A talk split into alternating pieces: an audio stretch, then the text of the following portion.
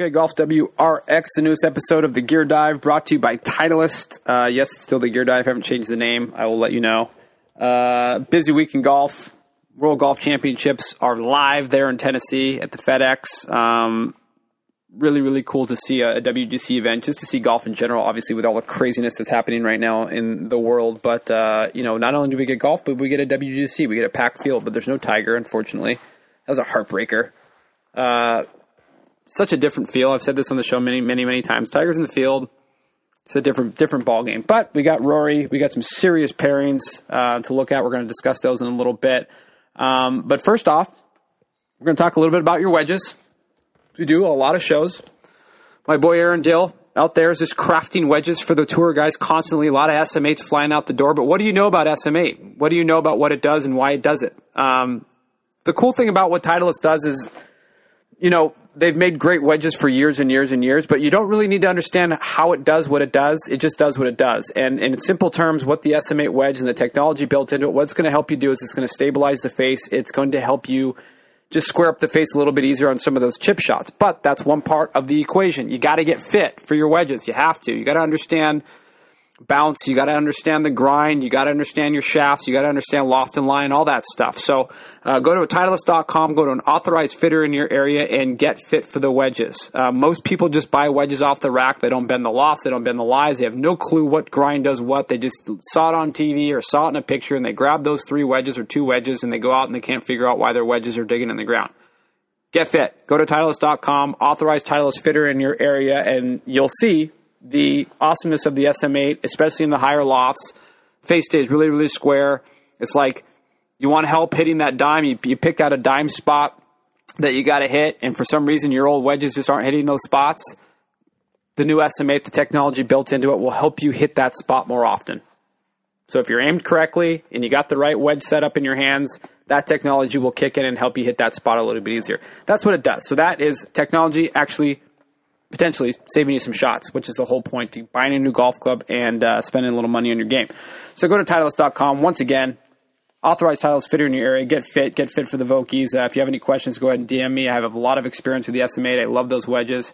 And obviously, I have uh, good friends with Aaron Dill, so uh, a lot of a lot of intel on all the grinds and, and what they do. So go ahead and feel free to DM me at Johnny underscore Wonder, and I'll let you know about the SM8 wedge line. So, a few topics, and I'm going to tell you who the guest is here in a second. But um, you know, few kind of like overall golf related matters um, that I want to cover. Um, you know, really, really cool weekend last weekend. A lot of guys uh, stepping up to the plate, especially on Saturday and Sunday. It was kind of a shootout. Finau, Thompson, Charlie Howell played really well. Charles uh, Charles Schwartzel kind of came out of nowhere. Um, I think he's missed like four cuts in a row. I don't think he's broken seventy and since you know the COVID reopening, and he just goes and shoots like 15 or 16 under last weekend. Um, I always like watching him play well. Him and Louis Oosthuizen are two guys that I watch hit the golf ball and just can't figure out why they don't win like three or four times a year because they're both kind of iron Byrons. Um, it just shows you how important uh, short game and putting is. Um, you know, when I think it goes south for Charles, I don't think it's a ball striking thing. I think typically it's from 100 yards and in is where he struggles, and I know that's the, I know that's the case for Louis Oosthuizen. I just can't figure out how those guys don't win all the time because they're machines. Um, but anyway, it's good to see him play well. Michael Thompson, great win. Great win for my boys at Fujikura, the Ventus Black. Um, obviously, a really, really popular shaft on on the website. Everybody wants to know about it. DJ had it. You know, Jimmy Walker's got it in the bag. Ricky had it in his driver, but no one's really won with it yet. I don't think. I don't think DJ won with it yet. I think he's always had his old speeder in the bag. But uh, Michael Thompson went off and won with three of them: driver, three wood, seven wood, uh, six X, seven X, eight X. Which sort of begs the question: why don't more players play with the same shaft profile and different weights in their woods? I mean, Tiger does it. It's one. Sergio does it. He's got the same shaft in every every wood, so he goes like Tensei Blue 80 TX in all of his woods. And then the only person, the other person besides those two icons, is Michael Thompson. Hmm, interesting. Uh, Jon Rahm used to do it for a hot minute, then he then he put that graphite design thing in his five wood. But um, I don't know. I you know I've asked Trotty and a couple of those guys why don't why don't more guys do that. Uh, I'd really love a I'd love to do a little bit of analysis on that. So that could be a, that could be an article that could be written. Um, the other thing I want to talk about is sort of a cool experiment that I'm doing right now. Um, and I wrote an article on the site that went out last, I don't know, last week or whatever, or this week. Today, Wednesday. Recording this on Wednesday. I guess it went out yesterday or the day before. About filling this hole in my bag. And, you know, some may say, like, well, it's pretty easy solution. You like, just stick a iron in your bag. But as my ball striking has deteriorated over the last, uh, call it 10 years, um, you know, I used to be a really, really good long iron player. And for whatever reason, over the last 10 years, little by little by little, the irons that I could hit well have gone from like two iron that went away, got replaced for a five wood. Three iron got replaced for an extra wedge. Four iron I used to stripe, and then little by little by little, the you know the shots just got a little bit thinner and a little less consistent. And now it's a crapshoot. If I hit ten balls, I stripe two, and four of them are wide right, and four of them are wide left. And it's just a part of my bag. So if I'm in the middle of a fairway and I got 205 or 210, it could be flat surface into the wind, downwind, doesn't really matter. There's a pretty good shot that I'm chipping from somewhere. Um, you know, 20% chance I'm hitting the green. 20% chance. It's not a good percentage. Not at all. So I'm like trying to find that hole. Like, what's a, I, I want some mindlessness down there at that part of my bag. And I want to do it with one club. And I don't want to have like, I don't want to go driver three wood, five wood, seven wood. I don't, you know, trying to find that right combination. I love having a five wood. I love my three wood. I love my driver. So I'm doing this fun thing on IG with, with Cobra and they sent me some, they sent me four kind of clubs to try and fill that gap. Um, and there's three real clubs to fill that gap. So they sent me a Forge Tech four iron, which is like a straight up four iron. Okay just your normal four iron. I think it's like 21 and a half degrees of loft, which is like, I get it, it's a three iron, but it's a modern day four iron. Okay. Then they sent me the forged utility four iron, which is a really good looking club, by the way. I know I've had never seen it until they sent it to me. I got it in the box. I was like, oh wow, this is pretty awesome. And then they sent me like this total snowflake club that I am enamored with, kind of like my new dog Gary. I'm just enamored with this club. Um, it's like this 39 inch 21 and a half degree four hybrid with like this really stiff Aerotech steel fiber shaft in it. It's like D5 swing weight, so it swings like a hammer. And we took it on TrackMan, uh, not TrackMan, we took it on Foresight a couple days ago at my buddy Nick's house, and you'll see the video. It'll go up, I think, on Monday on RIG. And and I've probably hit it 20 or 30 times now. You have yet to miss hit it. But this thing goes no matter what, unless I completely skank one, it goes 211, 212, straight up in the air, good ball speed, plenty of spin every single time. And if I hit it thin, it goes 206. I can live with I can live with that. So nine times out of ten, I hit my number, and the one time I just have sort of a seizure and hit it thin, it still goes 206. I lose three yards. I'll take that. That's a good club for my bag. That's that's in the bag. It's got a home right there in slot one, right below the driver. It's just going to sit there so something beats it out. I feel like Mark Crossfield with his little uh, his little chicken stick or whatever he has. I just have that. That's my my new little friend in there, my little trusty.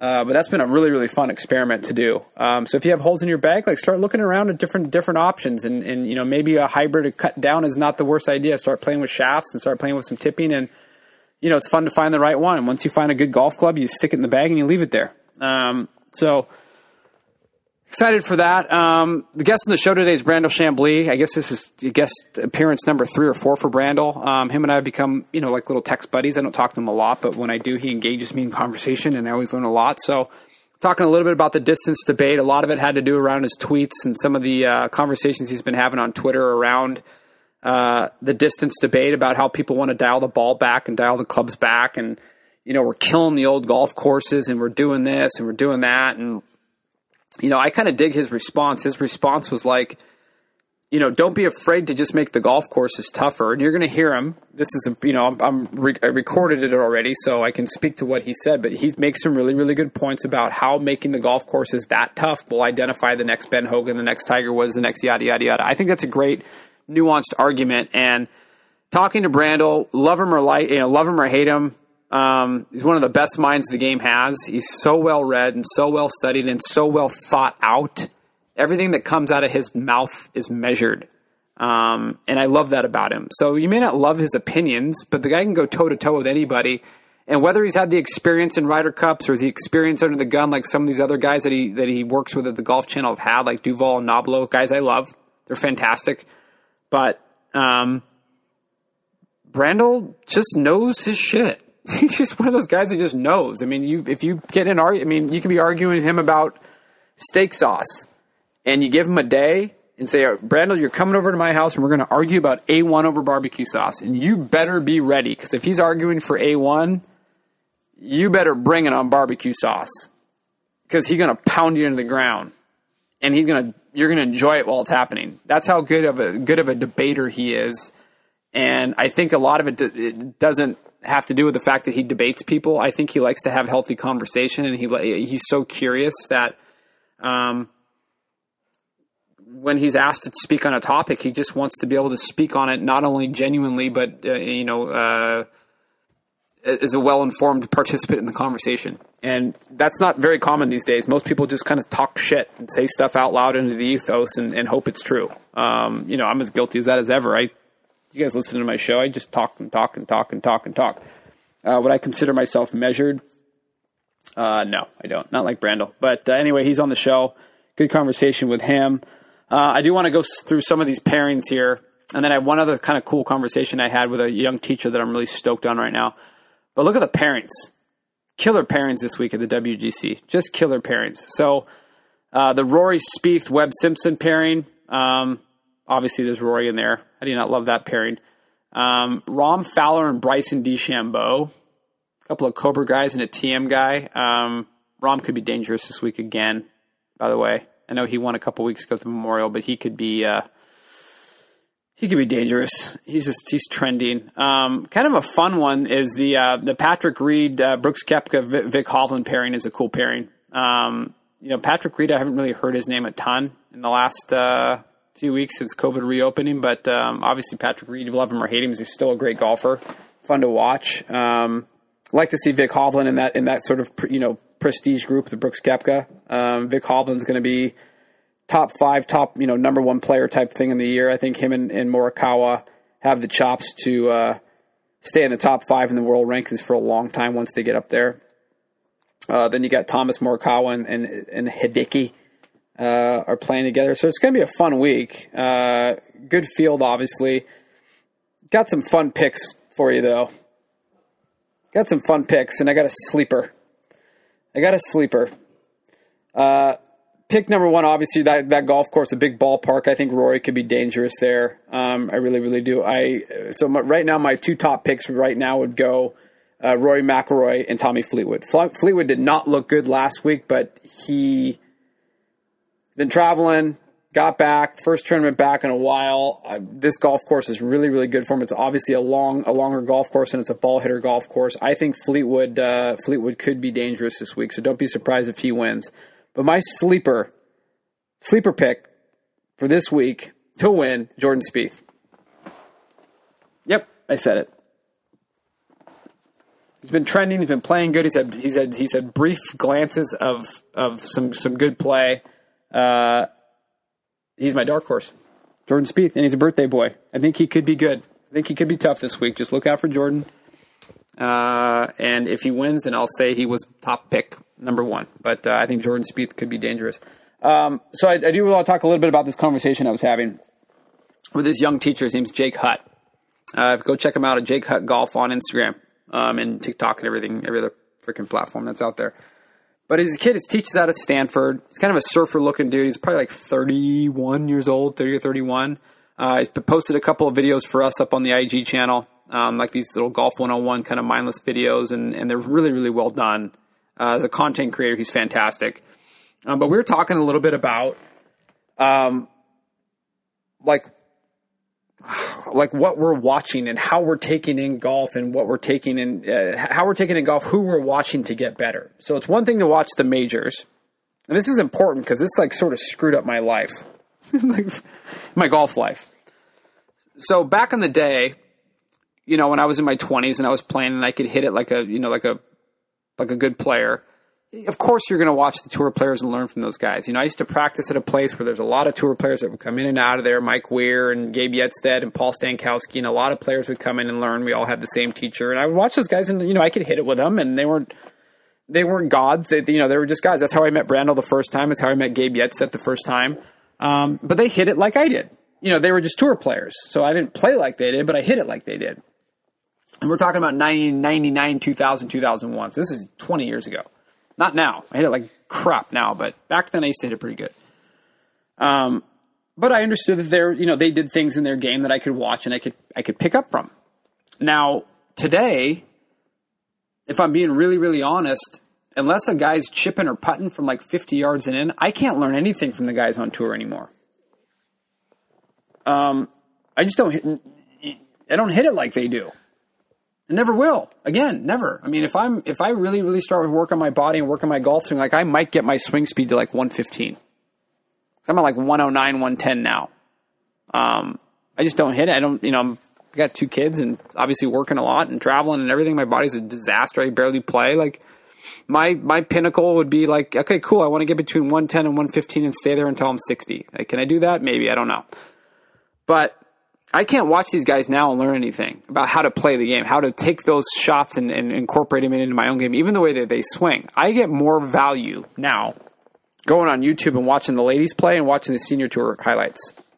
So, like, over the last uh, month, month and a half, like, I've been going and watching David Toms play on the senior tour and Steve Stricker play on the senior tour, and obviously a ton of Bernhard Langer stuff on the senior tour, Scott McCarron. And I'm watching these guys hit similar clubs into the green that I would. You know, driving distance same as I would. Golf courses of same length of the ones that I play, and watching these guys plot around the golf course. And what I'm gathering is that they all hit it pretty well, but once you get them from 150 in, they just kill people.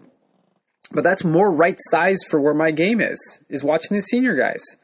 And I'm learning and I'm watching Bernhard Langer plot around a golf course. And you know, I was watching some old Annika Sorenstam, you know, uh, highlights from her, like, you know, lighting up a 6,100 yard golf course. And it's like, wow, like, look how she plotted around there. Look at the strategy she used. Look where on the green she hit it. Look where she misses it. This and that. Like, that's, that's the stuff that we should all be watching. And Jake and I had a great conversation. Like, you want to help golfers. So if you're a teacher or if you're, uh, you know, heavy into the game and you're trying to really work in your game, you actually want to get better. Watch PGA Tour slash WWF for shits and giggles. Watch the senior tour to study. Watch the LPGA to study. Because they play the golf course as designed. I said it last week. They play the golf course as it's designed. Guys on tour play 70% of the golf course. And Brandel and I get into that. So if you get a chance, heed my word. Because I've started doing it more, and my understanding of just how to play good golf has, has amplified quite a bit in the last month, month and a half uh, by not just you know repeat on Tiger Woods 2009 highlights and you know or 2007 PGA Championship highlights. Like that's because that's typically from you know 9:30 to 2 in the morning. If you look at my YouTube history list from like the last two years, it's Tiger videos from 2005 to 2009. Countless Tiger videos. You know, it's a good watch, man. It's like watching Seinfeld. Got to watch it. Got to check it out. Um, a couple of cool things to uh, to add here. Uh, who loves their sports teams? Like who has serious, serious loyalty to their sports teams? I know I do, and I'm a, a kid from Seattle, and uh, you know, growing up a Husky fan and, and a Mariner fan and a Sonic fan, and but being able to to take that love for your sports team to the golf course. So if you're a diehard sports fan who wants to show your passion for your favorite team on the golf course, Golf Pride, the golf grip just mega company, uh, is bringing out the MCC, which the MCC grip is like the, uh, you know, Phil Mickelson and, and, a ton of players use the MCC. You guys know what it is, multi compound cord. Uh, that grip, they brought it out with uh, with teams, team colors. Um, so there's, uh, I think there's 15 different colorways to match your favorite team uh, so that you can rep your team's colors on every single swing. MCC is the number one grip series worldwide. How do you say that? I, I, I, this is the number one grip worldwide. That that is staggering. Wow. Uh, but it's hybrid technology that gives you the cord in the upper hand for moisture control and all rubber lower hand for ultimate feel. Bring your passion, as I do for my UW Huskies. Bring your passion to the course this season with MCC teams for Golf Pride go to uh, golfpride.com to uh, go ahead and check out all the colors. I saw them up close. I have yet to see them recently, but I saw them up close at the PGA show. Uh, Golf Pride put on an awesome event for the media. They took us to Orlando Magic game, and we got to see them all up close. And I was eyeballing like you know, just, wouldn't it be cool to have like you know North Carolina Tar Heel grips or Duke Blue Devil grips, like Syracuse Orangeman grips? Like they had them all, like totally dialed in. And I've never been a guy to do like theme grips, but damn it if I didn't like watch those and like, okay, I want my I want my UW Husky grips.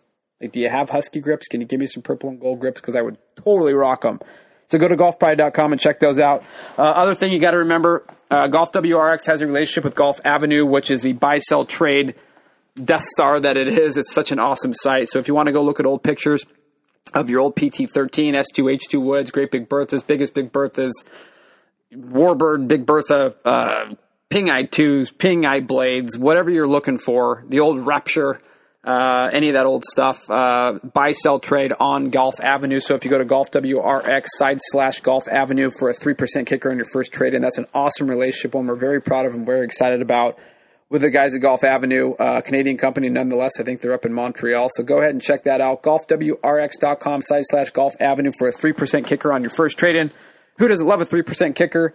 But we have a conversation to get into with Mr. Brandel Chamblee. So I want to thank Titleist for sponsoring the podcast. I want to thank Golf Pride for uh, for uh, for joining the show as well. Um, you guys have a great week. Once again, I said it. Look out for Jordan Spieth. He's my dark horse. He's not my pick pick. I got McIlroy and Flat, Fleetwood. Dark horse. Really excited about Spieth this week. Look out for uh, look out for Jordan. And I guess have a great week. Let's get into it with Brandel. It's the Gear Dive. I'm your host Johnny Wonder. Peace out. Bye. Okay, as promised, once again on the show, I have my friend Mr. Brandel Chamblee. Brandel, how are you? I am terrific, thanks. Uh, thanks for having me on. It's always nice talking to you. Well, it's always nice to be uh, always nice to be talked to. Uh, it's been a, the, I was compelled when I saw Bryson show up, you know, after lockdown, you know, at twenty with twenty pounds of pump and hitting at three ninety, and I was just kind of waiting for the debate to happen you know length versus golf courses and stuff like that. And and you as always just come in with such nuance and such great arguments for or against whatever it is.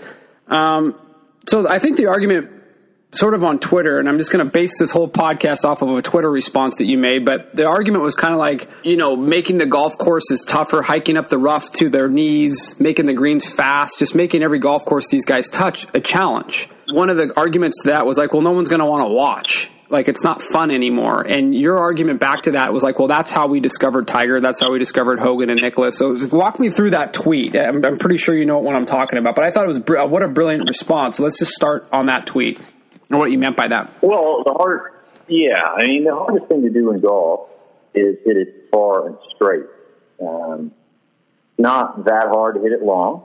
I think we're finding that out as we watch Bryce DeChambeau put that pieces, those pieces of the puzzle together to hit it long. Plenty of people in the game have hit it long. Plenty of people outside professional golf have hit it long. It's not that hard to hit it straight.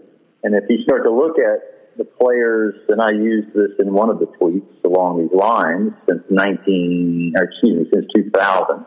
So we're going on 21 years, the driving distance leader has only won eight times, and that includes Bryce DeChambeau's win at the Rocket Mortgage this year.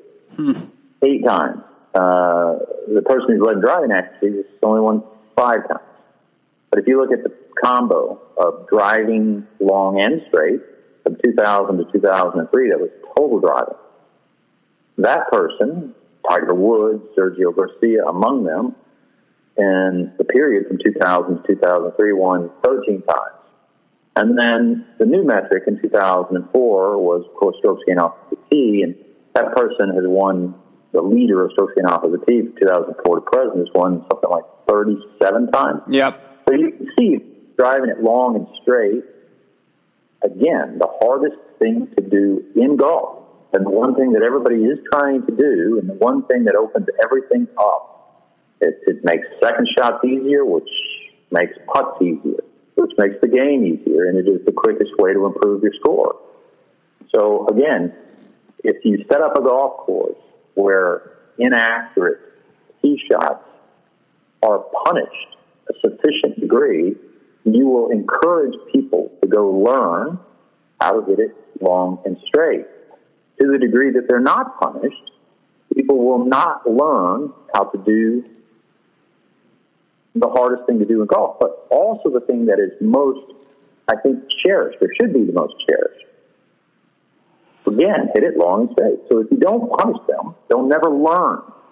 They'll only go out there to hit it far, which just hitting it far um, is is not interesting. What is interesting is hitting it long straight. That is how we found Ben Hogan. That's how he separated himself. That's how Jack Nicklaus separated himself. These are the two greatest drivers of the golf ball ever. Hogan more anecdotally, Nicklaus statistically. Only one person has led total driving three years in a row, and that's Nicklaus. When he was 40, 41, 42, those were the first three years that they did that they did measure statistics on the PGA Tour. So countless other times, no doubt, he would have led. But at 40 years of age, he was the best driver that has yet existed from a statistical standpoint. 40, Jack was. So Hogan, Nicklaus, and Tiger Woods, the best he ever drove it was in 2000. So long and straight driving is the hardest thing to do, the thing we should reward, and to do it, to find it, we need to punish inaccurate drives. Right. The idea there, of course, to take on the personality of Augusta National, which again, there is room in the game for creativity and the uh, great ability to escape. But the game shouldn't be about who can get out of trouble. I mean, that should be a footnote, a sideshow. Uh, they come along from time to time and they're great escape artists because they've got great short game, great imagination. Good for them.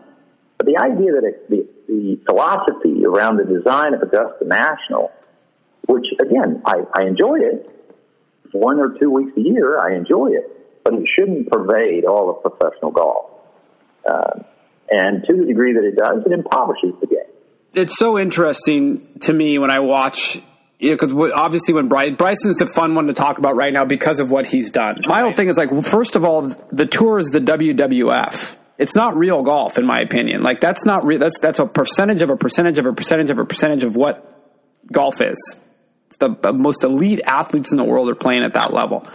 So if they go to Hamilton Country Club or if and shoot 25 under or Viktor Hovland shoots you know, 69 under in four tournaments or something, whatever this run he went on and never won, like that's the tour.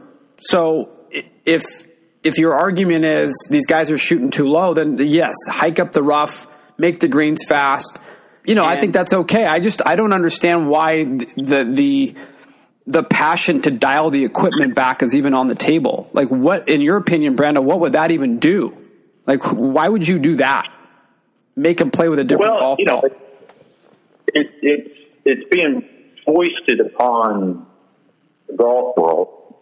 You know, I mean, they're attempting to foist it upon the golf world to maintain a certain nostalgia for old golf courses.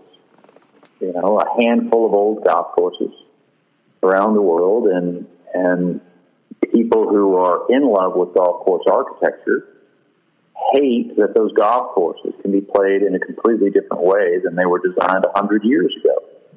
And while I, you know, I mean, I, I, I guess on some level I can sympathize with their um, maudlin nature. Um, every sport has changed, you know, and I've never understood why golf is alone in in all sports, it is alone in that the better the athlete, the more critical those who say that they love the traditions of the game are of what the athlete is doing. They hit it mm. they get criticized for ruining the game. If they play great and shoot ridiculously low scores, they get criticized and say they're ruining the game. I mean, imagine criticizing Usain Bolt because he beat Carl Lewis's records. You know, you don't. They exalt the great athlete. They exalt the high score. They exalt the accurate pass thrown 80 yards or 70 yards or however far. I mean, they exalt the long field goal. Um, NFL's never been more popular.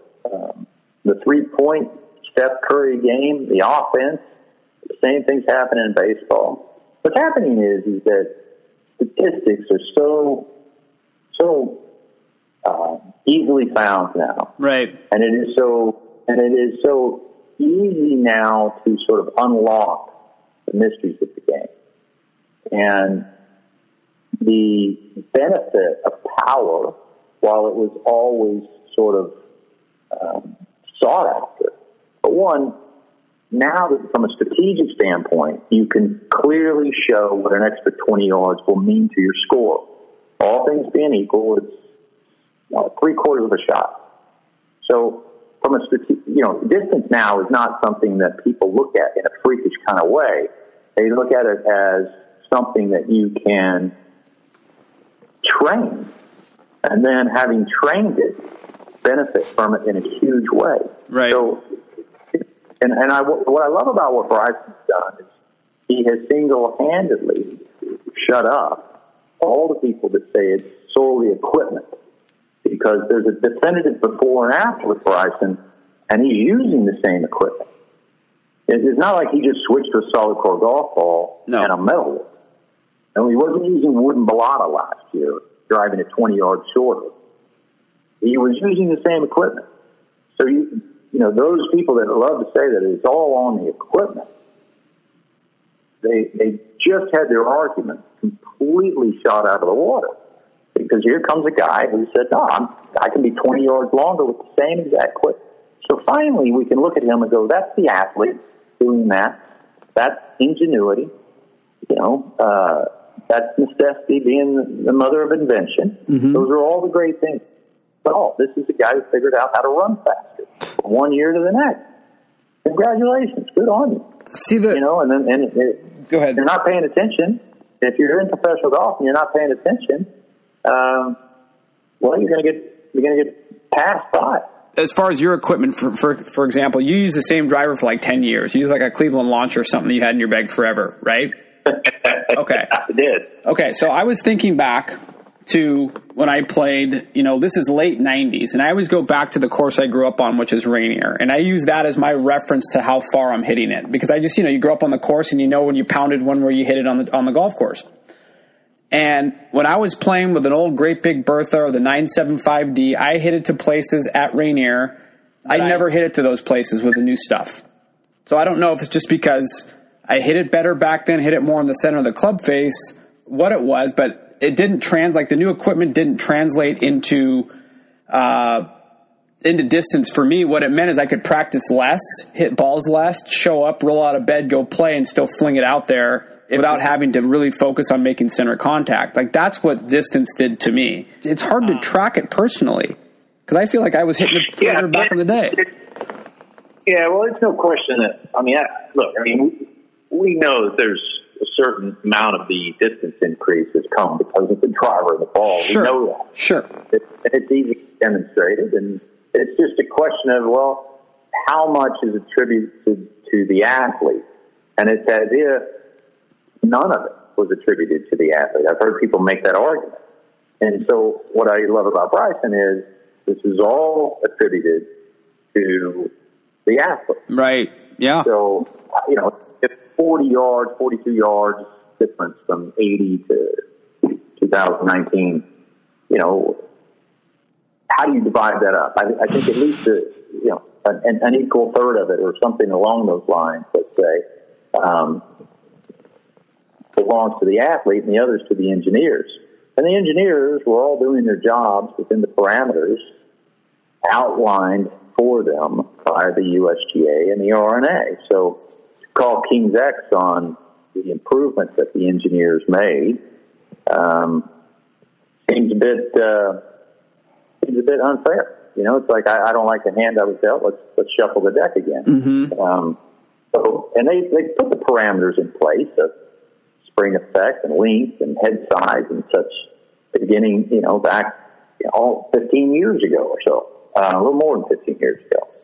So the parameters are there, and and the increases since then are due to better athletes coming to the game, and that's something to be applauded. But you know, as it relates to the game being impoverished by the distance players are hitting the ball, some of those arguments have been made forever. You know, I tweeted, quote tweeted somebody um, using a, you know, uh, uh, highlighting a paragraph from a book written in 1929 about you know, the, the, only problem with the game is the distance players the golf ball. So we're sneaking up on a hundred years, um, and how it was going to obsolete great golf courses and ruin the game. So we're sneaking up on a hundred years, and it didn't ruin the game, didn't obsolete golf courses. It only improved the game. It only made it better. It only made it easier for uh, the average player to go out and have a little bit more fun. Right. Because nobody wants to spend the day looking for golf balls. Um, they made equipment better. They did their job. And, you know, golf course maintenance is better. And, you know, you know, we can argue about whether golf course architecture is better. But golf course architecture is art. And as such, it's purely subjective.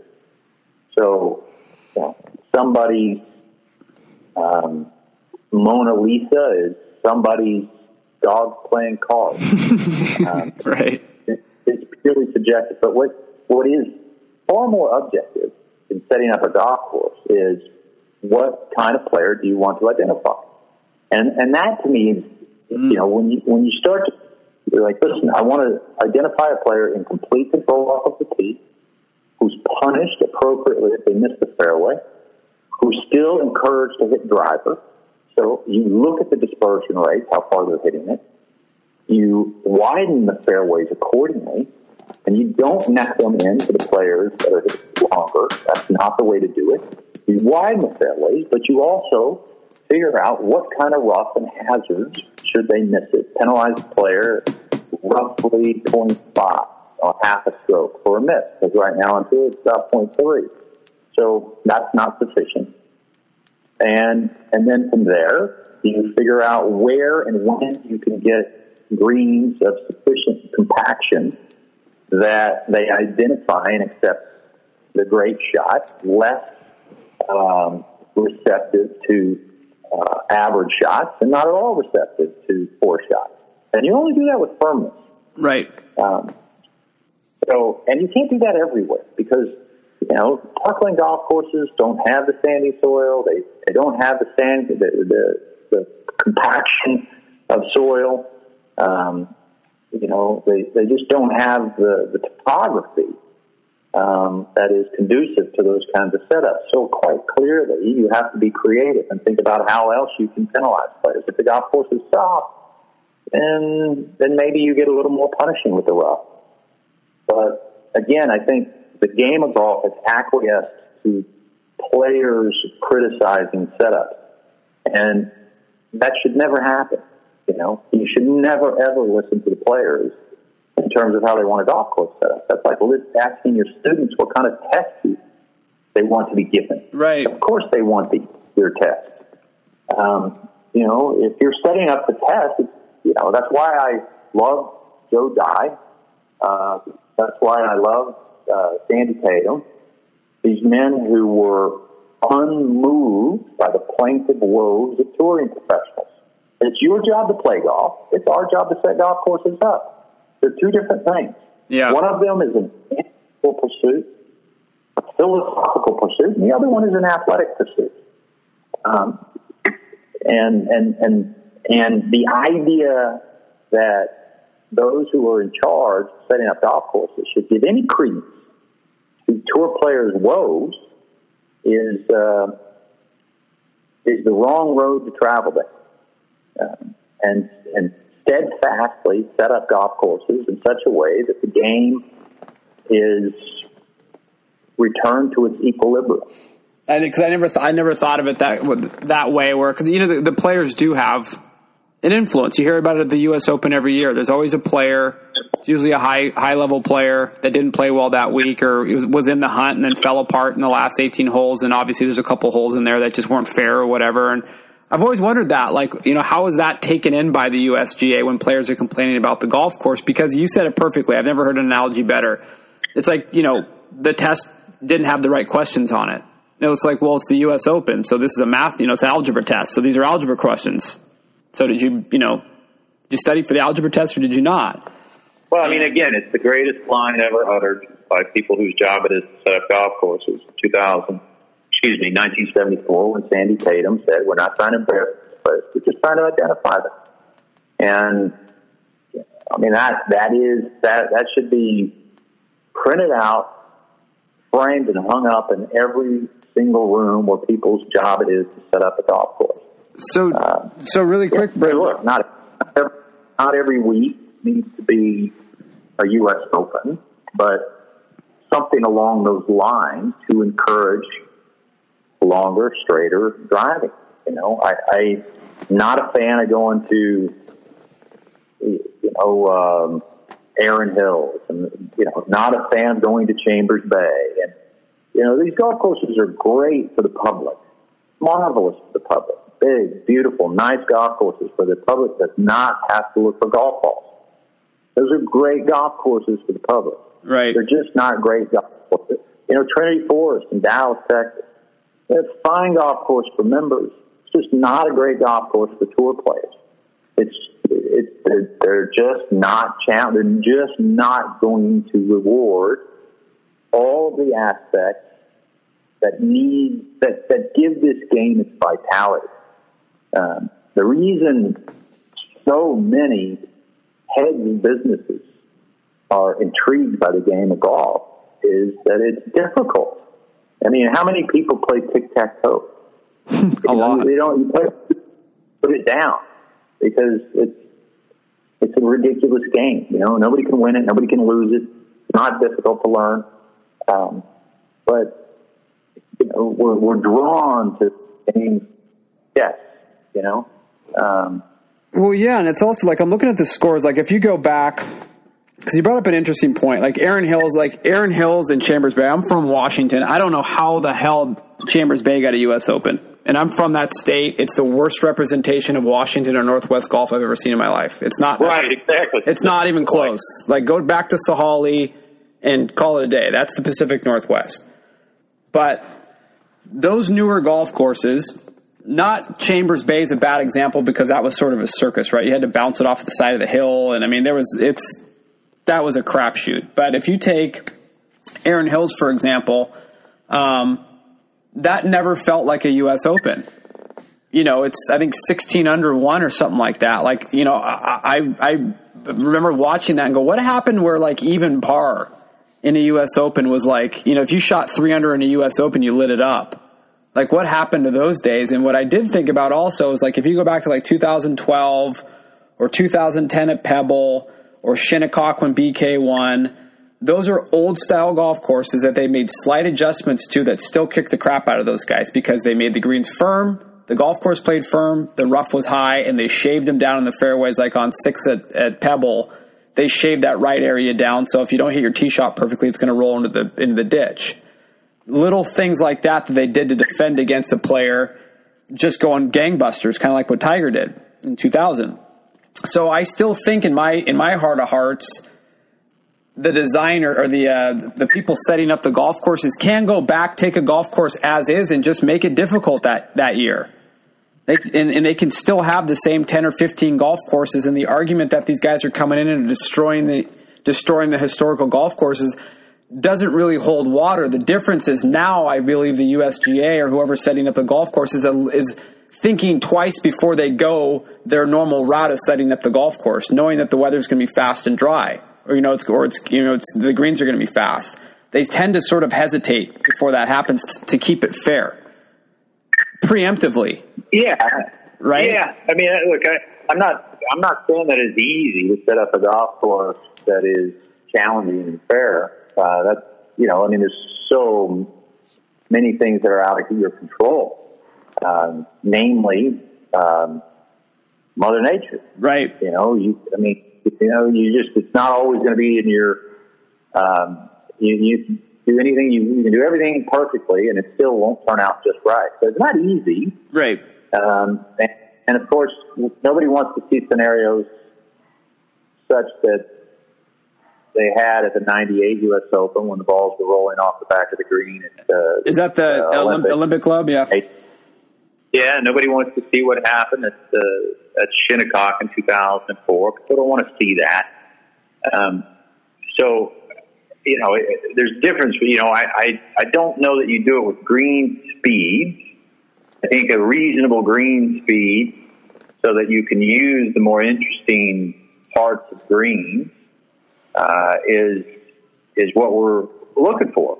But they're before they get there, they should have to pass the gauntlet, and and you know it it should people act like strategy is thrown out the window if if you don't uh, if you have rough it's, right. thrown out the window.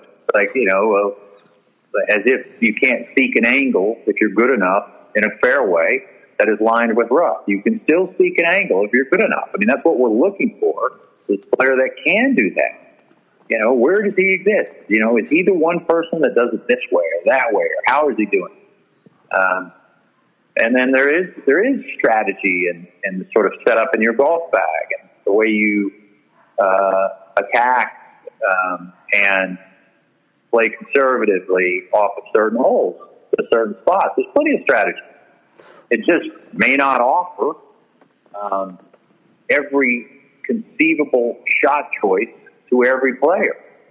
Uh, well, you know, you, your your your choices if you're playing in a, a golf course with punishing rough is to get it back in play, and then let your imagination run wild. You know, get after it.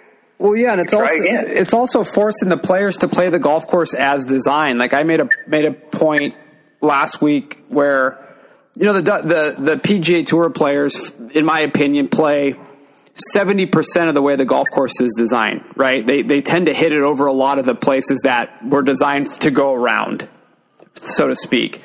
And when you do make the golf courses tougher, as you suggested, or just you know set them up in a different way what it does to me is it makes them forces them to play the golf course the way it's supposed to be played. Like they got to hit irons off of this tee. They can't blow driver that way. They you know they they have to just sort of make some choices, like you said, and it does sort of limit your options. And I like golf courses where your options, especially in a U.S. Open or a, a major championship, where your options are limited. Like everybody's hitting four iron off this tee because you have to. That's how you play the hole. And the guy that hits the best four irons that week and the best wedges into the greens, theoretically, is going to play the hole well and, and has a chance to win because it's more than just hitting the ball. You got to think around a golf course too. Um, it just, it's just, it's, it's, it's such a weird, uh, I guess the argue, the distance argument and how it bleeds into just everything that we talk about. You know, hitting it far is just, it's, it's sort of like Tiger Woods. It's just like this thing that's just always there, um, which I find fascinating. Um, if the governing bodies decide they want to roll the golf ball back, you know, again, I, I don't think it's necessary. I think there's other ways to do it, and I don't think the game's in a bad shape. But I'd be fine with that. It would it would change very little. The engineers are always steps ahead of them. They will recoup the distance very quickly. Right. Tour players will figure out how to hit the ball farther in a very short period of time. So you know, there, there's there's there's no putting the genie back in the bottle. You know, the, the guys just know how to swing better. Better athletes are coming to the game and uh, it's uh, you know it's it should be exalted and it should be enjoyed and it should be lauded not criticized. Uh, well, if they roll the tiger, if they roll the ball back, I'm a big proponent. If they roll the t- ball back and say, for example, they gave everybody Maxfli HT 100s, like this is the new ball, guys. You're playing with this ball. I'm of the opinion that if Tiger stays healthy, and I think you and I talked about this before, they give him a spinny golf ball, his opportunity to win three or four more majors goes up substantially. If you give him, everybody's got to play with the same golf ball he's playing with. That's I think I think he's got a better chance yeah. to win twenty um, than, than look. I, I, would. The only thing I would say there is that you know is, is one he's forty four years of age. Sure. And you know, I mean, uh, there's only ever there's been eight players in the history of the game when majors at forty four years of age and older eight out of 451 majors, eight have been 44 or older, and only one of them had a bad back.